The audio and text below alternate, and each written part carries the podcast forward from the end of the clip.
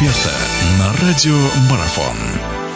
Всех приветствую, друзья. Продолжается наш эфир. Э, сегодня мы вновь говорим о футболе. Лига чемпионов. Ответный матч 1-4 финала наступят вот в этот вторник и в среду они будут проведены.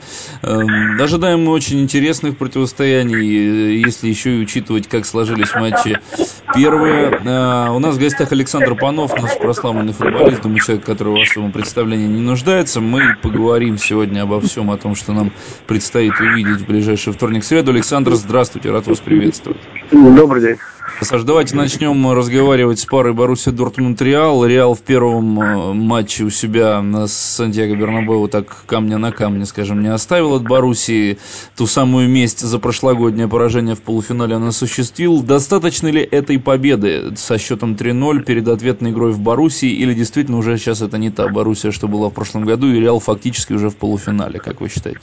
Ну, я думаю, что процентов 80, наверное, эта победа достаточно для того, чтобы пройти дальше, потому что я, я уверен в том, что Реал способен один гол забить на чужом поле, учитывая такие игроки, как Роналдо и Бензима, играющие, да, которые могут и Бейл тот же. Поэтому гол они могут забить.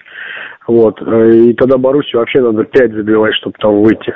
Так что думаю, что процентов 80 решено вопрос. Я не думаю, что Боруссия Дортмунд сможет э, забить 4 гола Реалу и выйти дальше.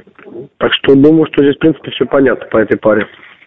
Сейчас просто многие стали говорить, оглядываясь на то, что уже, ну, что происходит, в частности, в российском чемпионате, да, вот эта мощная победа «Зенита», я сейчас о «Зените», в частности, спрашиваю, «Зенит», как мы знаем, да, уступил той самой Боруссии, и вот сейчас говорят, что, дескать, если бы такой «Зенит» играл с Боруссией, то вполне по силам бы было в одну четвертую выходить. Вы с этим согласитесь или нет? Хотя, конечно, понятно, это уже так разговоры в пользу бедных, наверное. Ну, уже матчи были сыграны, знаете, после драки кулаками не машут. Поэтому, наверное, не нужно говорить о том, могли бы или не могли. Если бы у бабки были, как вы знаете, что, то она была бы деткой. Наверное, все-таки вопрос в другом. А, «Зенит» часто играет на уровне российского чемпионата, а все-таки Лига чемпионов – это немножко другой турнир, где команды э, классом сильнее намного были «Зениты», в том числе и Боруссия Дортмунд это показал, учитывая, как складывался матч. Хотя «Зенит» и выиграл на выезде в Боруссии, но в отрыв 4 мяча, понимаете, для них не составляло проблем, да, там забить один гол, который позволил, в принципе, решить исход матча. Так что, наверное, не будем говорить о том, что «Зенит» мог бы или не мог бы. Они не смогли. Боруссия прошла дальше. Все. Ну, пройдет ли Боруссия дальше, посмотрим, узнаем уже в этот вторник. Переходим к паре другой, она намного интереснее. Она... И вот здесь, наверное, шансы точно остались. Я говорю о Челси ПСЖ. Вообще удивительно, Саш, как вы считаете, что ПСЖ так разобрался с подопечным Мауриню, а действительно и забитый мяч третий на последних минутах дома во Франции, наверное, он положительную роль сыграет. Ну, как вы считаете вообще, если да. первую игру, и что думаете по поводу ответной?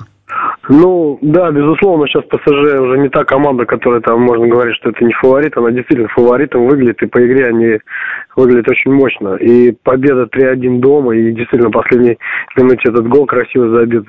Конечно, э, добавил перца, скажем так, э, в этот матч. И, естественно, Челси способен, я считаю, забить два гола. Но если они, конечно, будут играть без нападающих, как в этой игре, то, конечно, будет сложно. Но я думаю, что к тому времени уже и то поправится, и, возможно, это лучше сейчас э, игрок команды, который, без которого Челси, к сожалению, пока не может выглядеть достаточно мощно. Вот. Ну и ПСЖ может забить гол, поэтому, опять же, такая вот трактовка, да, вроде как бы шансы есть, там, я бы считал, ну, 50 на 50 есть шанс, как, скажем так, в этой паре. Но все зависит от ПСЖ, как они. Если они забивают гол, то практически шансов у Челси не будет. Так что, опять же, все зависит от игры, как они настроятся. Но Челси способен два гола отыграть. Это ну, вполне возможно и по силам этой команде. Позволят ли это сделать Ибрагимович и компания? Ведь действительно, ну, как вы сами отметили, это очевидно. ПСЖ очень мощно смотрится, и там во внутреннем чемпионате особо проблем не испытывает, и команда может сосредоточиться целиком и полностью на Лиге чемпионов. Согласен. Поэтому очень сложно говорить о том, что в этой паре, в принципе, все решено, учитывая э, то, что состояние все-таки игры в Англии.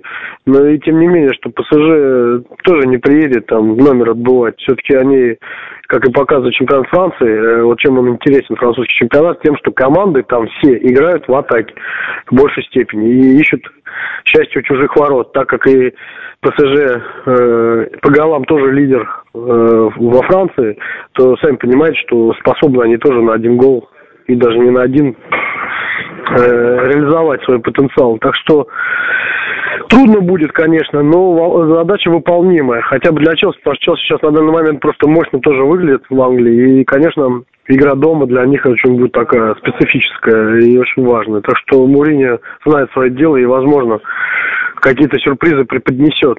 Но сможет ли справиться оборона ПСЖ, это только матч может показать нам. Как первый матч показал, справились. Но один гол пропустили, и то, по-моему, сами себе они забили. Продолжение беседы через мгновение. Оставайтесь на радиомарафон.